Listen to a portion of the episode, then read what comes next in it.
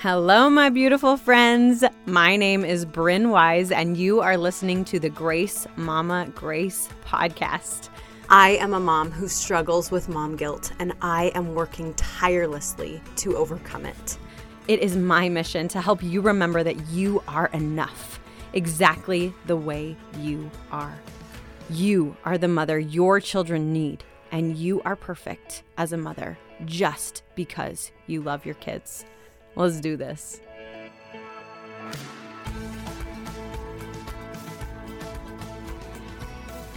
Hello, hello, my beautiful friends. Holy crap, Oli, I'm freaking excited today because guess what? I've had my mama on here twice.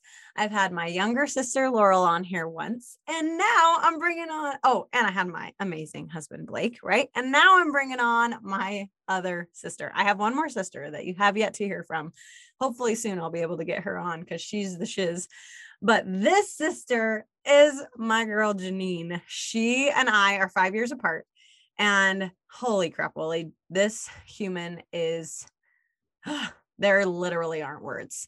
She is one of the best humans I have ever known in my whole life. She just has the biggest heart and the most amazing desire to love, to lift, to serve, to bless, to help, to inspire. Like this girl will do anything and everything for you. If you're familiar with Enneagrams, like she is a two through and through. Like my my family likes to joke like she is an Enneagram 2, wing 2. Like she loves you, she's to serve you. She's just thinking about you and she is amazing. Amazing. Amazing. And she and I, we were actually texting today, and she was like, Oh my gosh, I totally had a dream last night that you had me on your podcast. And we were just chatting about it. And it was totally one of those like spur of the moment, like, well, do you want to do it like today? like we can we can do it today, and uh, we can totally share this amazing message that you have with other women and other mamas out there.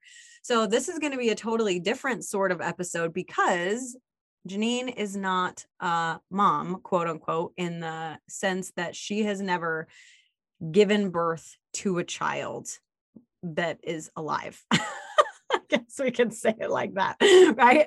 she she has carried a lot of children, not 100% sure how many, um, because her body is unable to get a positive pregnancy test at home. But there's speculation that she has miscarried seven times and she and her husband have been married for five years and they have never prevented having having children on their own and they've never been able to conceive. She's never been able to fully carry a healthy strong baby to full term and give birth to them okay? That's how we'll word it.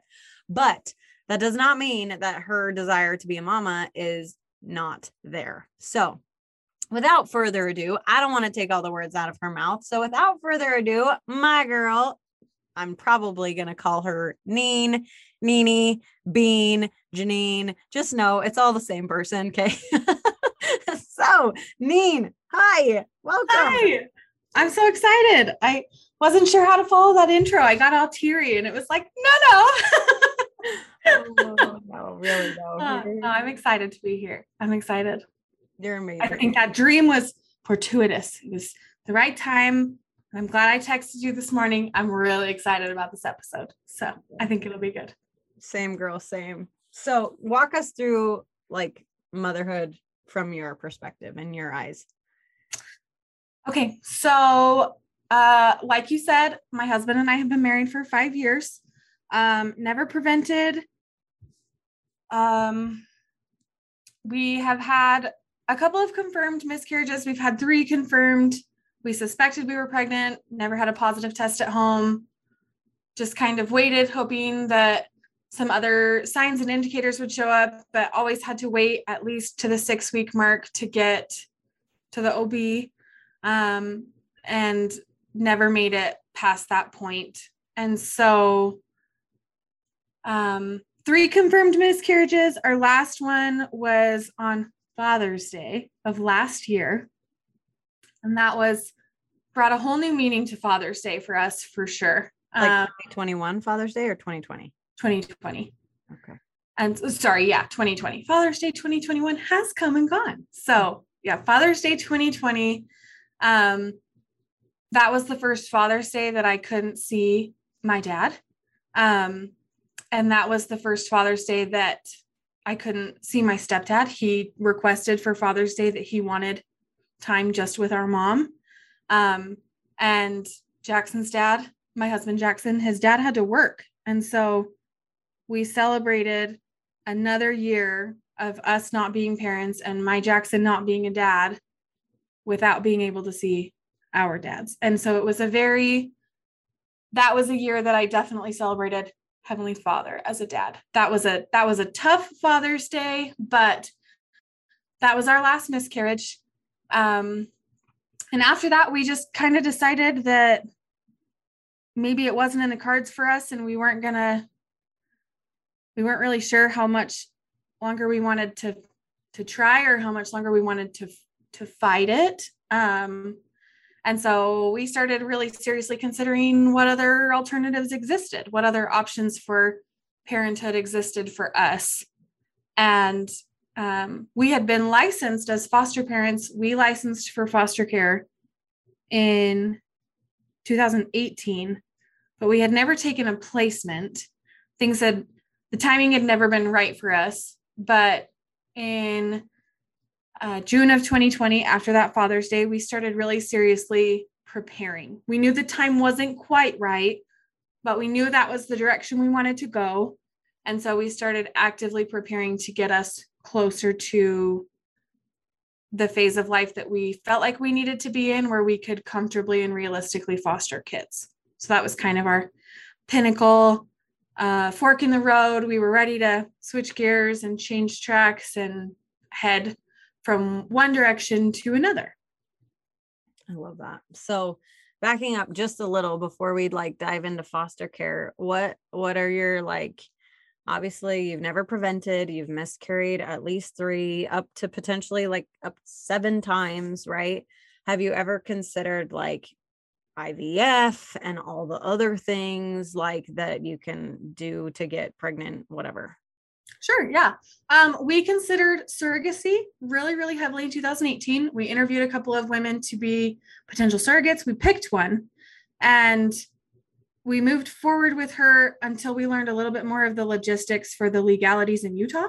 Um, and Utah has some funky laws in place when it comes to surrogacy, and we decided surrogacy in Utah was not for us. We could pursue surrogacy again when we did not live in Utah, but it wasn't going to be feasible um, within within Utah's laws and Just boundaries. Curious. What what why? What is so about that? Part of our problem is that we suspect I have um, that very few of my eggs are usable. Most of them are damaged.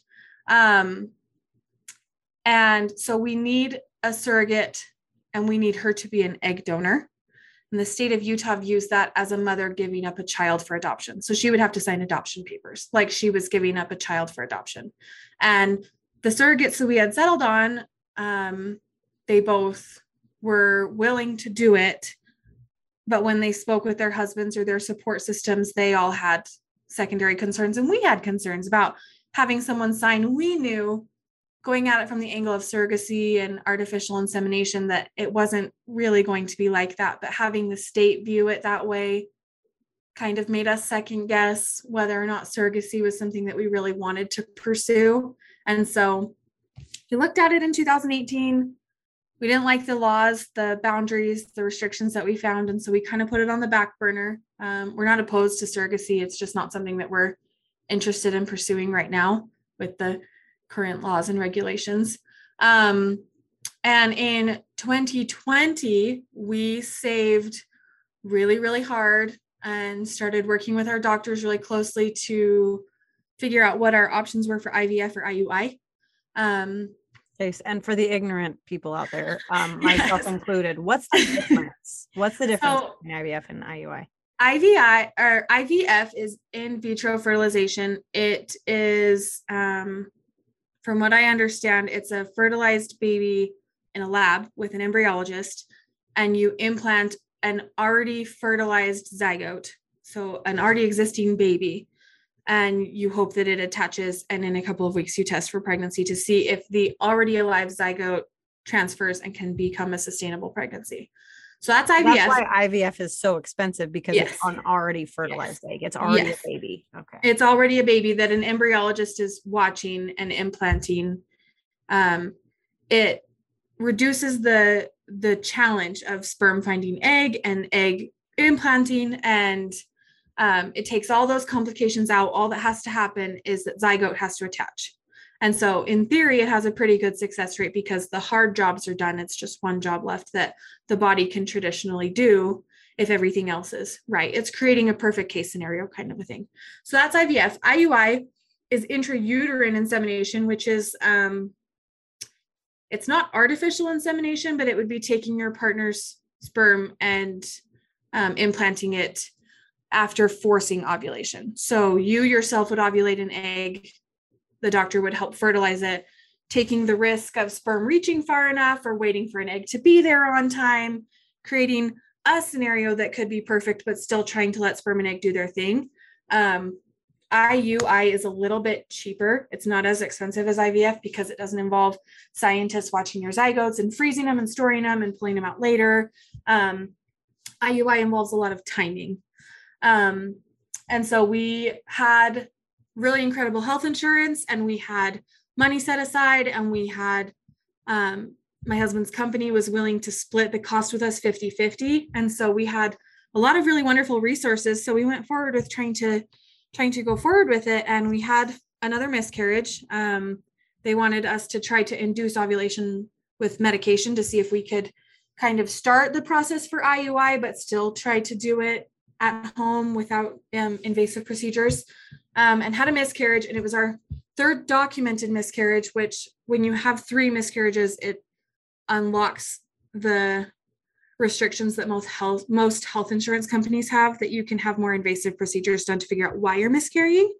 Um, so that started us on our path of testing and i was diagnosed in january of 2021 i was diagnosed with aps which is antiphospholipid syndrome um, and uh, I will explain it in just a sec. Okay. It is important to know in connection. I have APS and I have Asherman syndrome.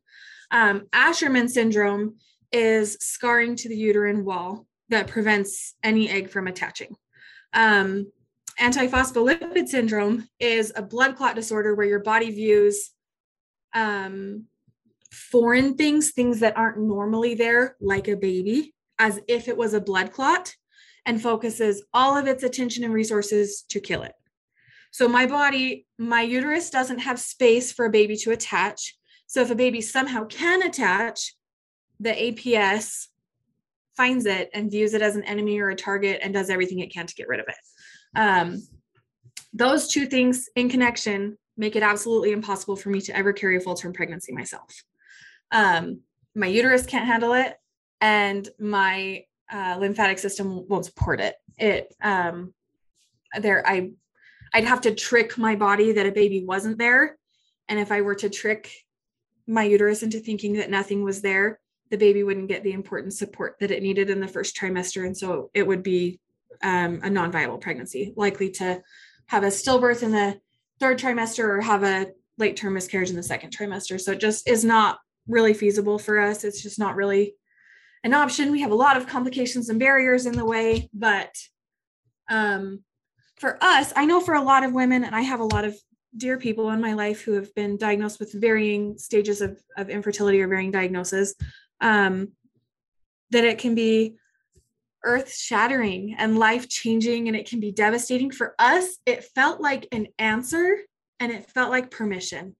We weren't really sure if foster care was the right path for us. We'd always been interested in it and we'd wanted to pursue it, but we didn't know if we had exhausted every option enough that we could abandon one and go to the other. Um, and so it felt like a very clear answer, almost like a gift from heaven that, like, nope, you did absolutely everything you could because of these two conditions. You can't possibly do IVF or IUI they're not going to help with your specific problems. Neither of them can do anything to fix it. And we had already looked into surrogacy and it wasn't an option. And we thought if we're going to adopt, why wouldn't we adopt through the foster care system? And so that really pushed us and gave us the 100% green light that, yep, you can foster. This is the right choice for you and your family. This is the right thing that you can do. So, no holding back anymore. It's time to run full force at it. It's time to foster.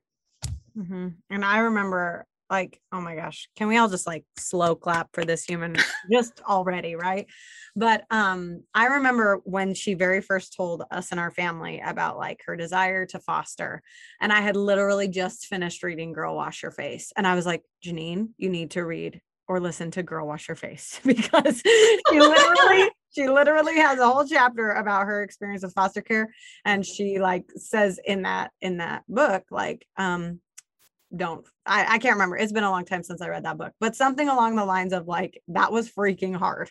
Mm-hmm. and so i was like janine like you need to know what you're getting yourself into type thing. And and she was like don't worry. Like i've listened to it. I've already read it type thing. I already know and i still want to do it right and i just as my experience with like I, I was just a kindergarten teacher, right? Not just. I was a freaking awesome kindergarten teacher. But I had I had a couple of kids in my in my class that were foster care students and there was well one that I can really just like oh my gosh and I loved her so much and it was totally one of those like she's here she's safe she's loved she's all the things and then her dad got out of prison and then like she needed to go live with him and she ha- couldn't be in my class anymore and she was being separated from this family who loved her and i just watched that and being i was just the teacher right? Like i wasn't even the foster mom or whatever but i was like no like i mean i'm so excited for you that like your dad is doing a little better but like i hope that he's gonna be okay and i'm gonna miss you so much. And so i just like oh my gosh, all the heartstrings that were pulled just for me as the teacher, right? I was like, mean, like, I don't know if I don't know if your heart can handle that. Like, I don't know. And and so me, the protective big sister, was like, no, like I know better than you. You shouldn't do that to yourself. Right. and and but watching her and her husband over the last couple of years as they prepared, as they we had we were over there and we were staying at their house and like something you need to know about Janine is that she like she is the best aunt in the world like legit. She is that aunt that like when we go and stay at their house I don't have to bring a gosh dang thing besides clothes for my kids because she has diapers. She has white noise machines. She has a pack and play. She has blankets and stuffed animals and a whole playroom. She has sippy cups. She has bottles. She has, you know, like literally everything Tylenol, children's Tylenol, bath toys, like literally. Like I don't have to bring a gosh dang thing besides clothes. And, and she just has always been so, so I don't even know, like well prepared, well she just she's aware, she knows, she pays attention and and she's willing to give and share. And um we were over at their house uh, a couple months ago and they had a foster care like interview at that time and it was one of those like awesome you have five people staying in your house and you guys their house is beautiful and immaculate and when we come to visit it is not beautiful and immaculate because that's just life with three kids who are five and under it's fine. So we like cleaned up and got cleared out and all the things and they had this interview and i just remember just being so in awe at at them and they like they want this type of placement so they go out and buy a crib and a and a toddler bed and okay now that now we want this type of placement and we might get this kind of kid so okay let's sell the crib and get this kind of bed instead and let's completely rechange things. And oh my word i'm just like okay one that sounds exhausting but two y'all are making it look like a piece of cake because you're just so on it so on it. And um anyways like if foster care was ever meant to be for anyone like these two humans like should be in the dictionary or the glossary or whatever it is of like their pictures should be there right so i love your desire and i love your heart and you're just an amazing human so so tell us everything we should know about foster care and your experience? Oh, well, I think having been, I've been a licensed foster mom for three and a half years now. And so it has been something that we have to regularly take continuing education classes. Um, and we have to regularly attend trainings. And so, even in the years that we didn't have placements or it wasn't the right time for us, we still had to actively be learning and growing and preparing. And there were times where we were open for placements. Um, and we would have to shut the door again quickly. Something would change. And so we would have to change our availability or change what child we were accepting. And through all of that, I think some of the biggest things that I've learned about foster care. Um, I think the first thing to really know is that it's it's not about you in any way. Um, the children that come into your home will learn about you and they will learn about who you are and what you believe in and what matters to you. But none of that matters to them. When they come into your home, they are looking for a safe grown up and the basic necessities met. They are looking for signs of trauma and how to get out of traumatic situations. They have an escape route for every potential thing that could go wrong in your home. They have endured things that we as grown-ups probably could not have ever begun to imagine until these kids came into our lives. And knowing when they come into your house that it's not about you. It's not about telling them that you have graduated from college and that you worked in a clinic for a year and that you and your husband have been married for five years and you have the best family in the world. They don't care about you. They don't want to read your resume. They want to see a safe human in a safe home. And they want to know that that they don't need to have their guard up in your house, that they can come in and find stability and safety and that you are a person that they can they can let their guard down with. Um so i think that's the first thing to really remember. As hard as it is to remember fostering literally it's just not about you. It's just not in any way. It's not about you. Um the second thing that i would say is really really important to remember for fostering these kids aren't bad. They're not bad kids. They very, very, very, very, very few kids in Utah are in foster care because of something that they did. It is something that was done to them, whether it was abuse, neglect, their parents are in prison, their parents have died, um, their parents have abandoned them.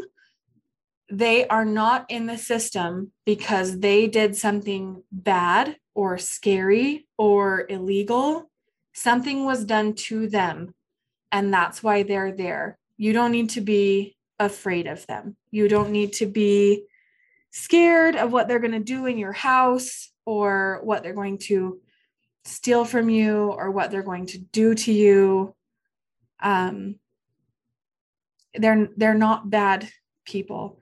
They are tiny humans who have endured intense trauma and your job as a foster parent, when you welcome them into your home until you pack their suitcases up and you take them wherever they're going next, is to create a safe space and to love and accept them and to help them work through their trauma. But they're not bad kids. They're not bad people. They're not people that you need to be afraid of.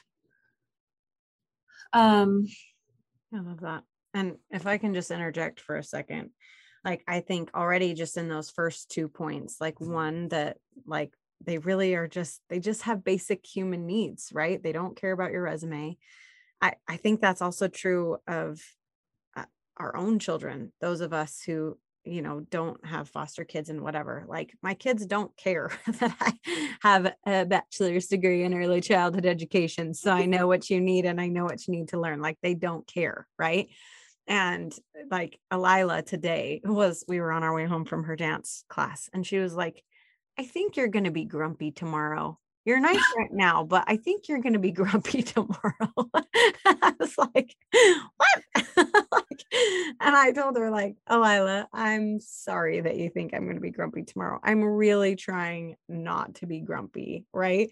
And they're cute little brains and like big brains or however old they are, they really don't give a rat's fart about like what we have done or what we have accomplished or who we are, blah, blah, blah. All they care about is that Maslow's hierarchy of needs, right? Like they need to have a bed to sleep in, they need to have a safe place that is warm, they need to have clothes on their backs and shoes that fit on their feet and food in their tummies, and they need to know they're loved right? And then if they know all of those things, then that hierarchy of needs can grow and progress. And okay, now I I know that I'm valued by friends. And okay, now I I can I can, you know, whatever. Look up the Maslow's hierarchy of needs. I can't remember it all off the top of my head but those are those basic human needs that we all have right? And that's why when like any when we move it is just it throws all of us like a major curveball because one of our basic needs is not being met. We don't know where we're going to sleep tonight and all of, we don't even know where our hairbrush is or our toothbrush is or whatever right? Or like traveling that's why it's so hard for a lot of people because those basic needs are being interrupted right?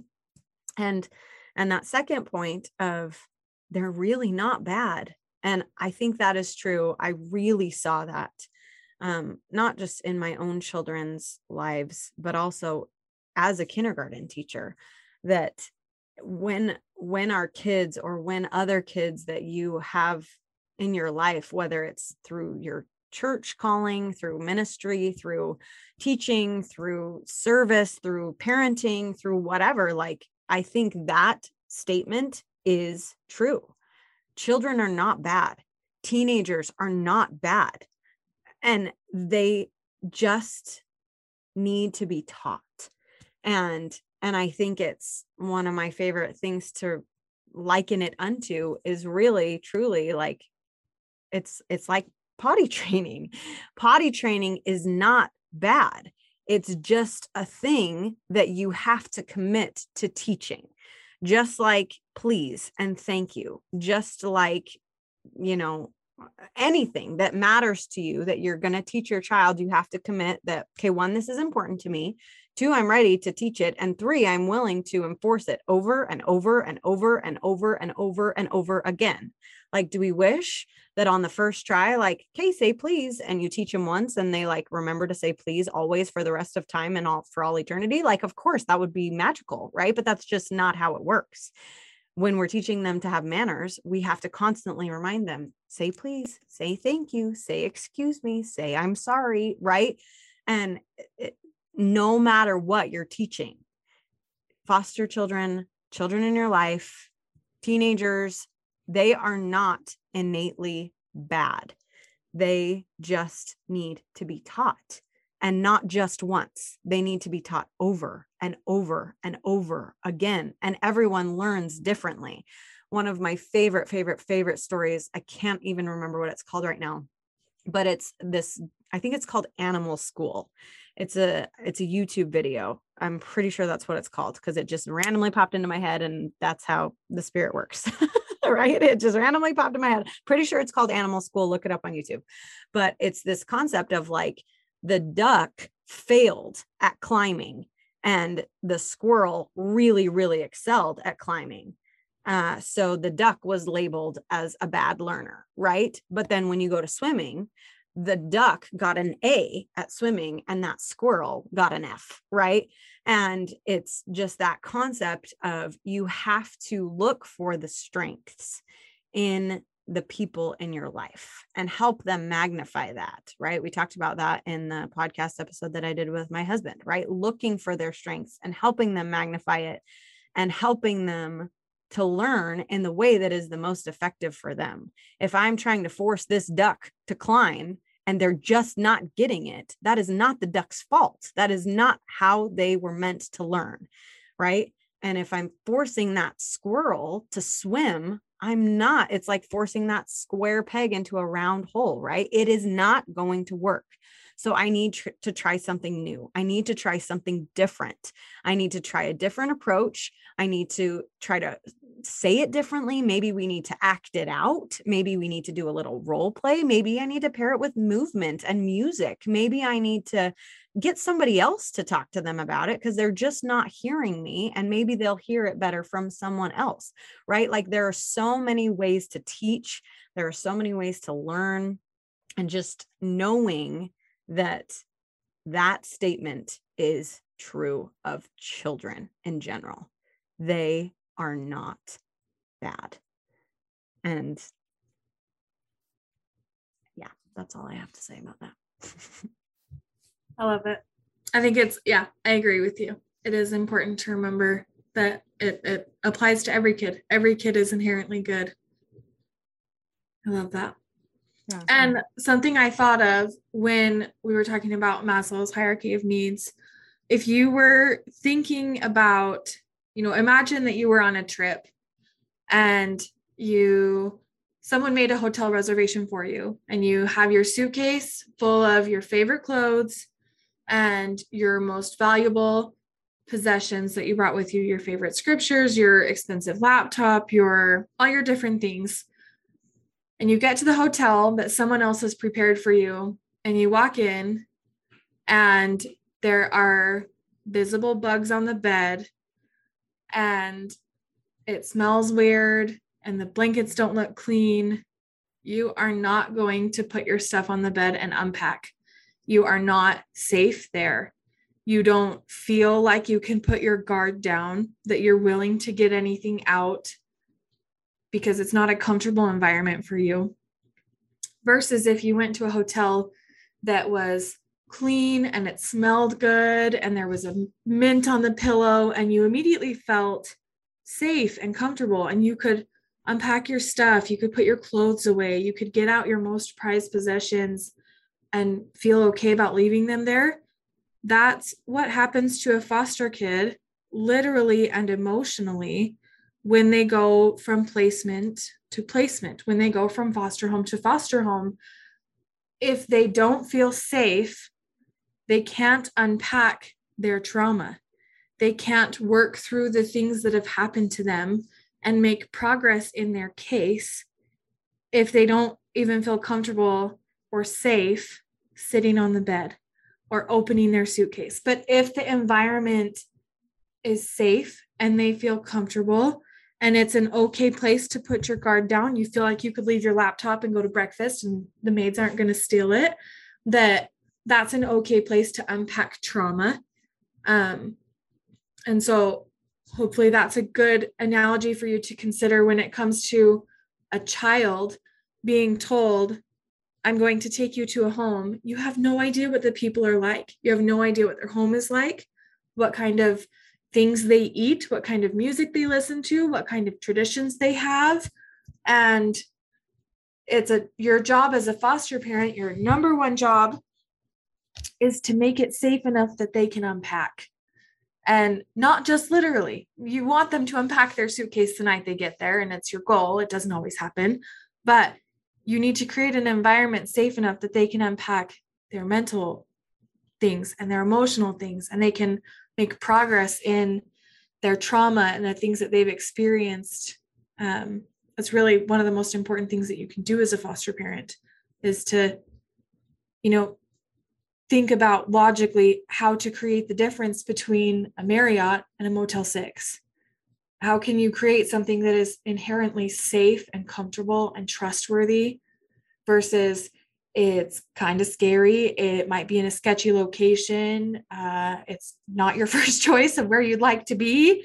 And um, just kind of looking at it, that's a really, and that's a tangible lesson we can use for any child in any situation is you want to create a safe environment where they can unpack and learn and grow and, um, you know, do it from the, from the safety of the environment that you created for them. I love that so much. And I want to look this up really quick. um, while you were talking, I I just had the family a proclamation to the world come to mind on what success successful families are built on and i really love this this really simple part but it says successful marriages and families are established and maintained on principles of faith prayer, repentance, forgiveness, respect, love, compassion, work, and wholesome recreational activities, right? And whether or not you're a spiritual person and believe in God or not, I feel like those types of things, you can have faith in each other. You can pray for each other and have good vibes sent towards another person, right? You can repent, AKA say you're sorry when something happens, whether you're the adult or the child, right? And I always really like, I learned this in my studies, but the words I'm sorry really don't mean a thing to a child. That's too abstract. They don't get it. But instead, to ask, what can I do to make you feel better? Or what can I do to make it up to you? Right. Um, so repentance and forgiveness. So not just saying I'm sorry, but being an example of it's all I forgive you, right? and i have really tried myself and with my children when someone says i'm sorry you know i i try not to say it's okay because a lot of the times it's actually not okay like they colored all over the wall or they broke something that mattered to me or they hit their sibling or whatever like that's not okay but instead of saying i'm sorry it's okay i teach myself and my children i forgive you instead right I I forgive you. I love you instead of it's okay, right? And I think sometimes that's just so innate in us to just I'm sorry, it's okay, right? And to just consciously change that. Um respect, love, compassion, work and wholesome recreational activities, right? Like some of my favorite memories as cheesy as it sounds is like I remember very vividly a time when we cleaned out the garage as a family on Saturday and it was an all day activity.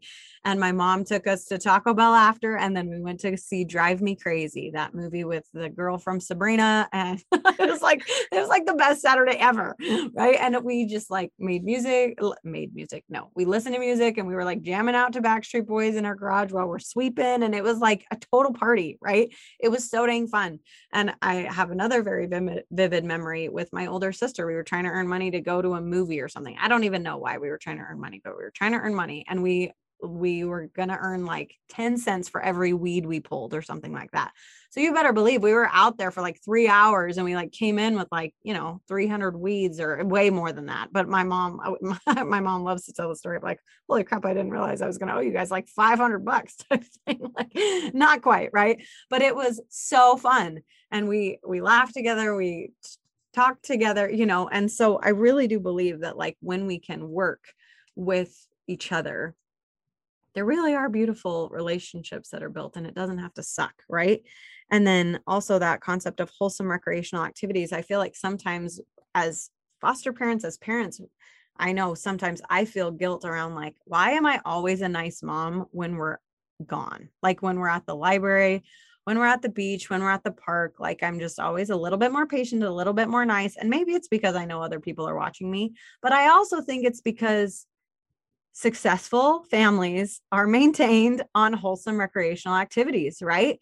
And I, when we get out of the house, when we do something new, it is a it breathes life into me it breathes life into them and so i don't think like mamas i don't think we need to feel shame that like Disneyland is your happy place, or the beach is your happy place, or going to the lake is your happy place, or going on hikes is your happy place, or going to the soccer fields, or going to a high fitness class, or going to the park, or whatever. Like, it's okay if those things are your happy place and it brings out the best in you and your relationship because that's where successful families are built, right?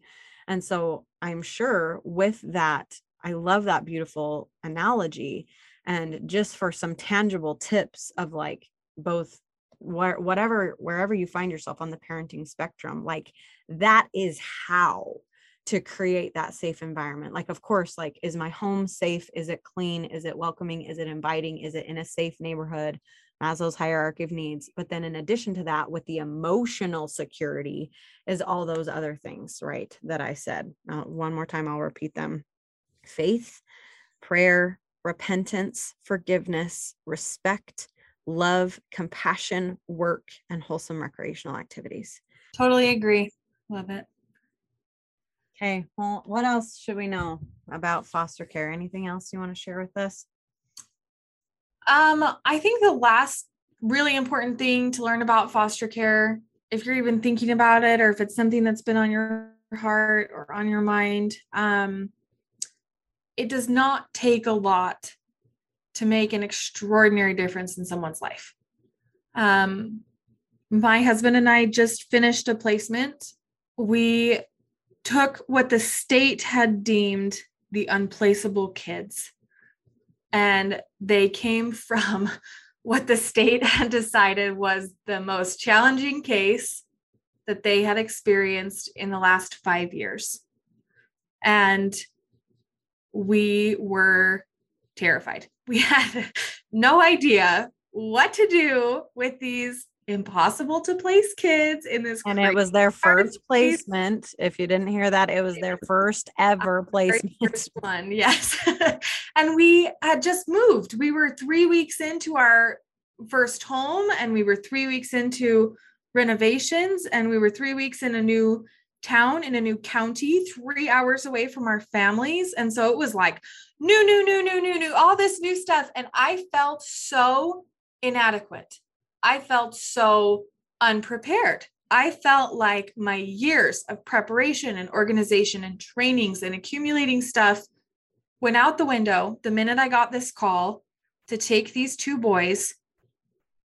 I just, my brain immediately went to the, oh, we don't have a bunk bed. Oh, um, I don't have any clothes for kids this size. Um, this is on the opposite spectrum of what I thought I would do. So I don't have a lot of stuff. I have a lot of little kid stuff and I have a lot of girl stuff. I didn't have a lot of teen boy stuff. I wasn't ready to take a teen boy. I can't take a teen boy. I've never done a teen boy. I felt so inadequate. And my husband and I talked the night before the boys came, and we just kept saying, we don't need to have everything figured out. We just need to know that we are willing to take them and we are willing to try. And the weekend that we got them was hectic and stressful. And I spent more at the grocery store than I thought was humanly possible. Uh, but uh, we figured it out. My husband and I are successful and we are careful. We are not wealthy by any means. Um, and I thought that it would be impossible. They came to us with no clothing um, we had to replace absolutely everything that they had. They came to us behind on their doctor, dental, therapy, eye, every kind of imaginable healthcare visit, they were behind. And we needed to get them ready for school. We needed to get school supplies and backpacks. And they were teenage boys. They had expensive taste. And I I remember thinking, who am I to take these kids? I am a young, inexperienced, financially inadequate human that I have no business taking these kids. And I had wanted to foster since I was 14. I had had my eye on fostering since I met a girl in foster care and I was so in awe with her and her life and her story that I wanted to foster too. And here I was fostering and that imposter syndrome just kept sneaking in that I was just so inadequate that I couldn't do it. And we gave it everything that we had. We did not have enough money to get things done, but we did it in the order we thought we could and we made it work. We always had food on the table. The boys always had what they needed. We were able to seriously, with the help of heaven, get them full closets in a matter of two or three days. And um, they both, while they were with us in our homes, earned money to buy video game consoles and games. They both, I think, looking back, our older son earned like $300 and our younger son earned like $600 and those were not dollars that we had but we figured out how to make it work. And we we were not extraordinarily prepared people. We are not above average or special superhuman people that had 10 extra bedrooms and thousands of dollars to spend on these kids. We were very average humans with a desire to love and support kids in our community and heaven made the way for the rest of it. And we just we put our heads down and we got to work and the ends met and everything worked out. And we by the time the boys left us they had made phenomenal progress in therapy in their relationship with their parents in their relationship with each other the way that they talked about themselves changed. They didn't say horrible negative things about themselves. They had positive things to say. They had positive things to say to each other. They were good team players in our home and we had you know most of the time we had a pretty peaceful home and a pretty peaceful environment. And we very plain very ordinary very young inexperienced people were able to make an extraordinary difference in these two kids lives in a short amount amount of time too. Yeah. They were only with you for like what, 6 weeks or so? Like we got them end of June and they left early September. So we had them for like 2 months, maybe like 9 weeks. Um it was not long at all. and it was significantly shorter than we thought it was going to be from what we were told originally, but they made they made progress quickly and so we were able to change things and it just it does you don't have to be a superhuman to foster. You have to be willing to try. And you can figure absolutely everything else out. You can figure it out i, I promise. Because we were very unprepared and very inadequate when we started and we we were able to figure it out and we were able to do good things for those boys so, from the perspective of like someone who already has her own children, what advice do you have for like if it's a foster care situation where you're bringing in someone where you already have your own kids and you're whatever introducing this? So, obviously, my perspective on this is limited because I don't have this personal experience.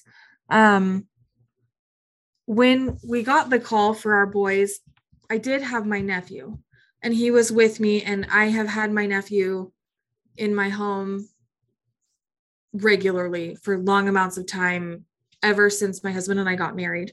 So he's not my son, but he's a child that I've had in my home for a long amount of time that I'm used to, that my husband and I are used to.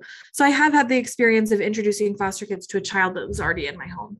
Um, it's hard it's it's absolutely not possible if not everyone in the family is on board. You all have to be in agreement that you have room, that you have time, and that you're willing.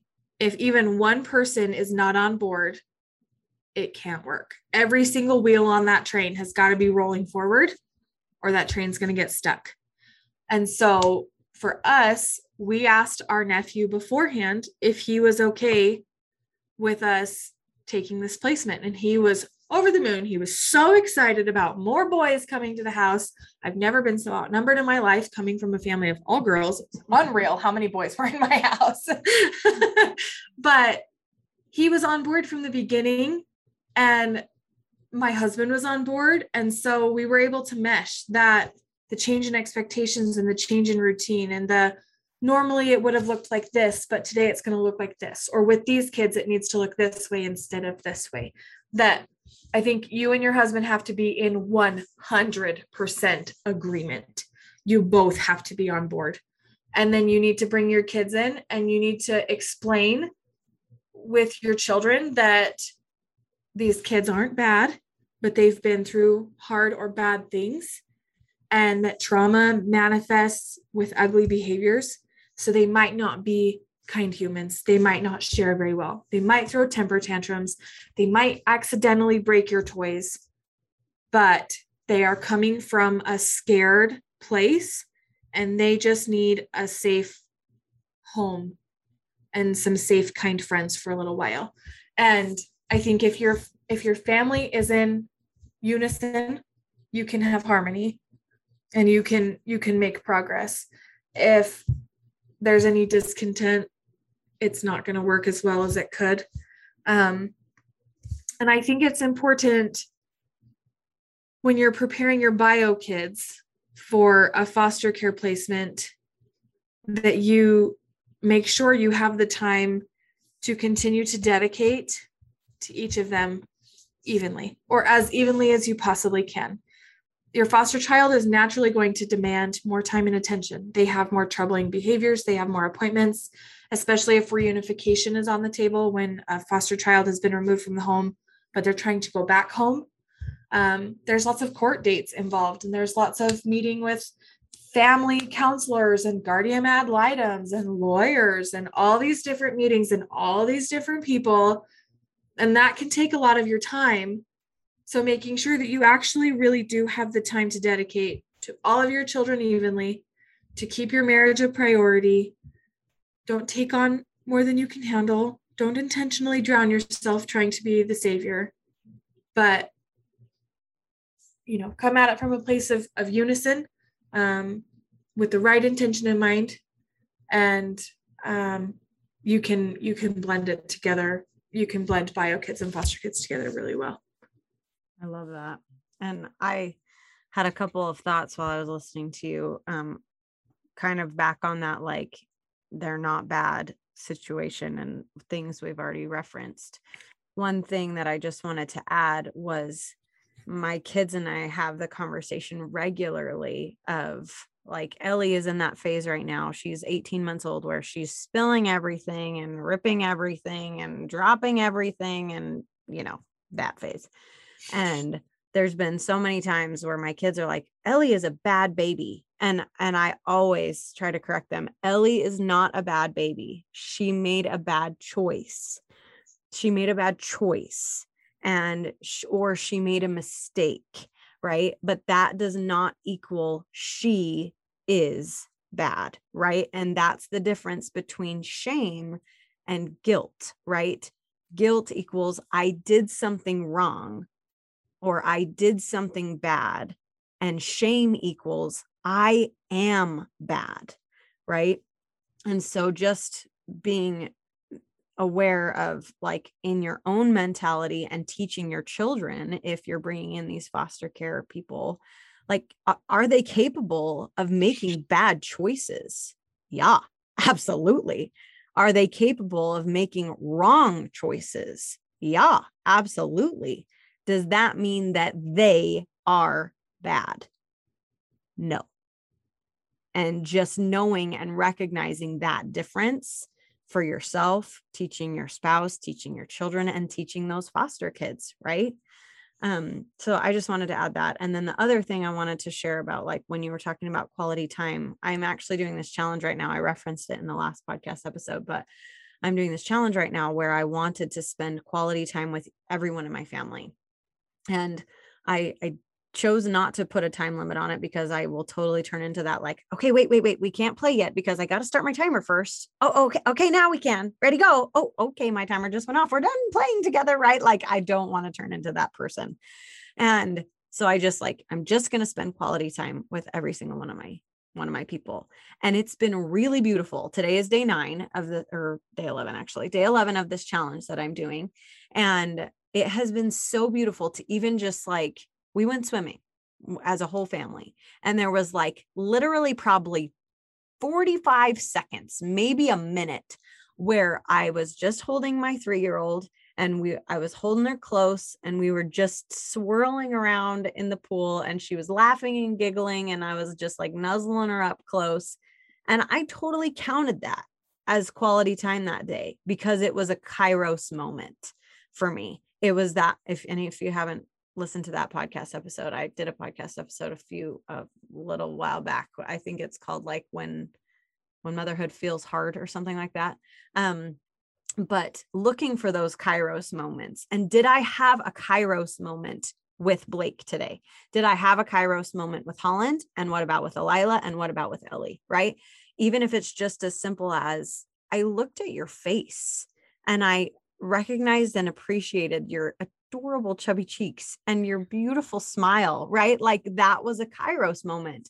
And so that was quality time. Even it doesn't have to be, I sat down and taught you geometry for 14 hours, right? Like eh, I, I, think sometimes as parents, foster or biological, we have to give ourselves that grace, right? Of quality time doesn't have to mean I spent 30 minutes with you, so I need to spend 30 minutes with you, so I need to spend 30 minutes with you, so I need to spend 30 minutes with you. It can literally be you and I had a beautiful three minute conversation, and you and I had a 30 minute commute while I drove you to soccer practice, and you and I had a really meaningful hug.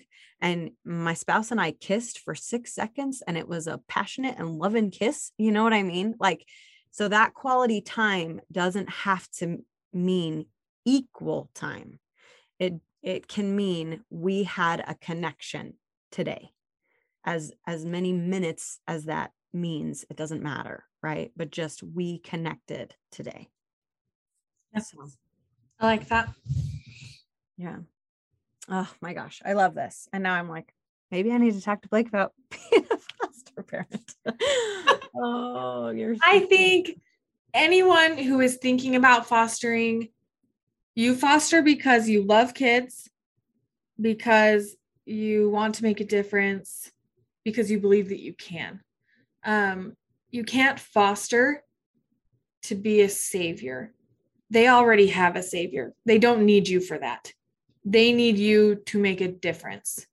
And some kids, they need you to introduce them to the concept of a savior. They, whether you're Christian or any other denomination or faith, or you are non denominational or you're non religious, and the concept of a savior is within yourself and and trusting yourself and and growing within yourself to save yourself they don't need you to save them. They need you to teach them where to find a savior whether it's religious or it's within themselves. I think that's very important to remember. And that goes back to my original point. It's not about it's not about you. It's about what you can do for them. Um and i remember when we initially announced that we were going to foster we had a lot of our family members were a little concerned or a little scared for us. They'd heard different things and experienced different things. Um, and I remember someone telling me, like, aren't you afraid to get attached? Aren't you afraid to love them and have them leave? And my answer then was different than it is now. My answer then was that I'm a grown up and I have a full toolbox in my brain. My brain is fully capable of processing what is happening and can find the words to name the emotions, and I can find the resources and control getting the help that I need. They can't. And that if one of us needs to get hurt, it should be me because I can fix it. I know how to take care of myself. I know how to name what I'm feeling. I know how to find the resources that I need when I'm hurting they don't have that luxury. They don't have all the tools that I have. Their brain isn't as developed. They don't control every aspect of their life. That was my original answer was that my brain was an adult brain and that I could handle it and that I would rather get hurt than them. And then my kids left. And my my gut changed from I want to take this pain because I can take it and I can handle it to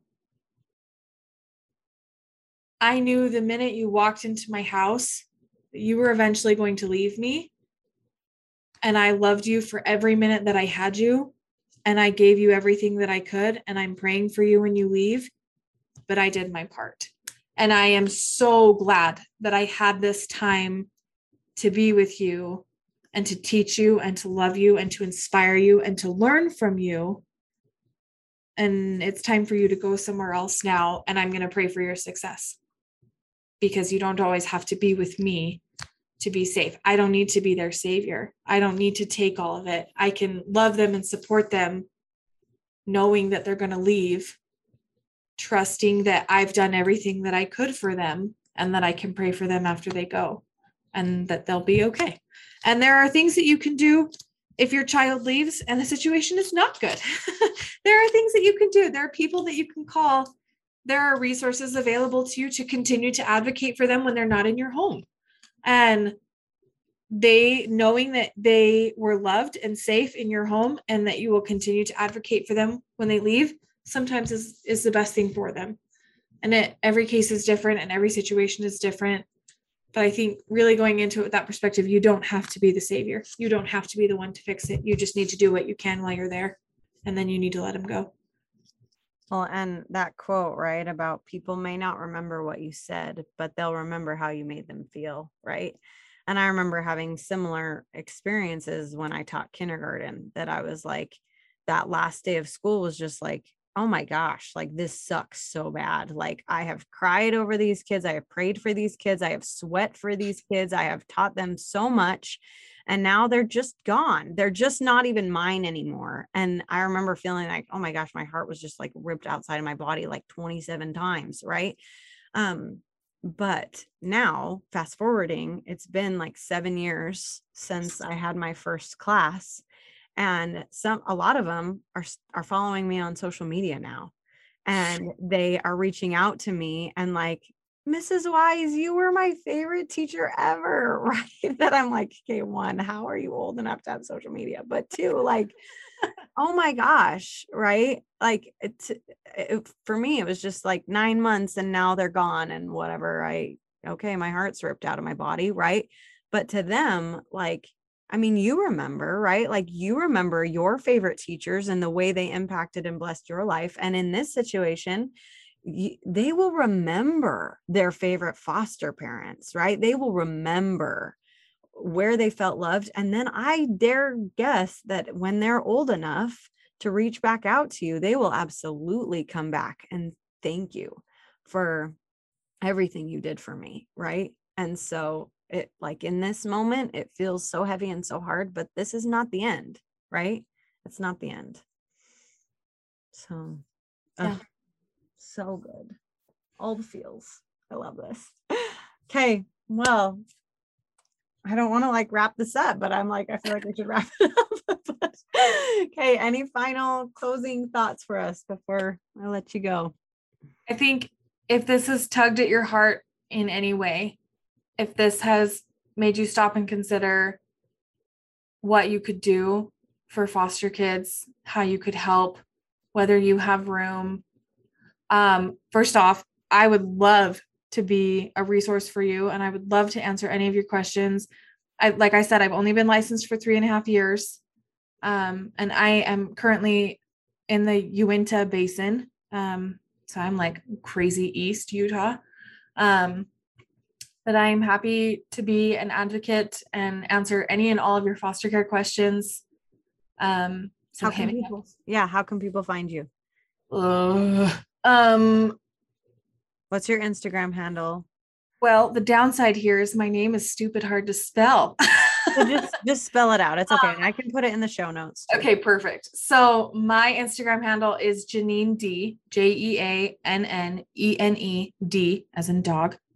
Um, it, I have a private account because I post pictures of my kids and my nieces and nephews. But send me a request or send me a message, and we can we can connect on Instagram. I'm happy to answer any and all questions. But the best resource for you, a human that has experienced it is a great resource.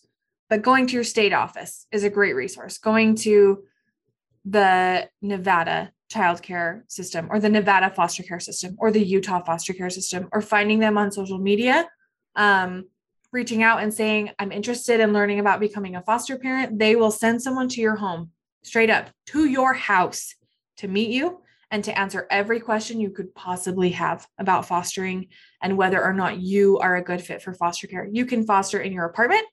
I have met foster parents who foster in trailers. You can foster in a condo. You can't foster in a fifth wheel. So if you like are hardcore awesome and live on a school bus, you can't foster. I'm sorry. But there are other ways that you can support kids in foster care.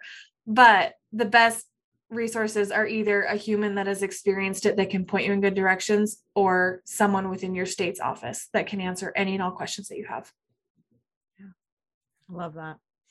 And the thing I want to close out with is just I love how Jeannene has emphasized so much that like you you have to have that desire to help them.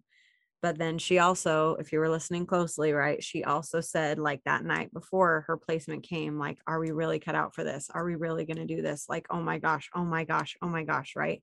So just knowing how many times have I said this in the past, right? Just knowing that anytime you're about to do something big and beautiful and hard and life changing, fear and doubt always, always, always, always, always, always, always creep in. And in my personal experience, you guys know me well enough by now, like that is Satan. That is Satan trying to keep you stuck, keep you safe. Not safe. He's not trying to keep you safe. He's trying to keep you stuck. He's trying to keep you small. He doesn't want your life to change. He doesn't want you to change their lives. And so just expecting opposition and just recognizing how how that shows up for you, right? And doubt and fear do not come from God, right? They don't. And so, whether or not you're a Christian person or whatever, just recognizing that you have this good desire in your heart to help and be helpful, but just know that it's not going to come with sunshine and rainbows and I've got this, I'm amazing, right? Like it will absolutely come packed with holy shiz, what in the actual heck am I thinking, right? and all those doubts and all those insecurities and all those fears. So, one last thing, really fast. I know we're wrapping up, I swear. My husband and I got called for another placement. And I've done this before. And I had the same thought. I had the same imposter panic and I'm stressed. And this case is a lot more intense than our last one. And my mom introduced this phrase to me that when you're feeling the imposter, the imposter syndrome creep in, that you can interrupt that thought by asking yourself, who am I being called to be? in this moment. And so the fear and the panic of this new placement and all the challenges that this kid has gone through and all the things that we're going to endure with him and the panic of who am I to think that I can foster, but who am I being called to be in this moment can interrupt that imposter syndrome and can really help you recenter. You're being called to be a mama. You know how to be a mama. You can do it. You know you don't have to be perfect at it. You just have to try and that can interrupt and help put the imposter and put Satan to bed and you can go forward with confidence and peace no matter how terrifying it is with every placement from there on that all you have to do is refocus on who you're being called to be in that moment. I love that. Oh, so many good things. Okay. Thank you, my friends, for thank you, Neen, for being here. Holy Kazoli, that was beautiful. and thank you, my friends, for listening up, for tuning in. I, I hope you got as many gems out of that and as I did. And really, truly, just remembering that you are you are doing better than you think you are it, with your own biological children, with your desire to serve and love and lift the people in your life, no matter if they are given to you through birth or just the people that you serve, the the neighbors that you have, the foster care kids that you have in the future, the kids you adopt, your stepchildren, whatever, whatever that looks like, those people in your life, you absolutely have the ability to influence and impact and bless their lives. So I challenge you to to do that, to strive to make a positive impact in their lives and to give yourself credit for the good things that you are doing, to give yourselves grace and to love your people so freaking hard by first loving and taking care of yourself. So I love you, my friends. I'll see you next week. All right, you guys, that's it. Thank you for sticking around. If this message spoke to you today, please feel free to share it with someone you love. It would mean the world to me if you would leave this podcast a quick review from wherever you're listening from so that other mamas can find it too. Be sure to find me on Instagram so that we can be friends in real life. You can find me at Bryn Wise. Thank you for making the choice to become a mom. Thank you for loving your kids. Remember that you are doing better than you think you are. Remember to lean on your village. Remember, the biggest contribution you make in this world might not be something you do, but someone you raise. And always remember to give yourself grace.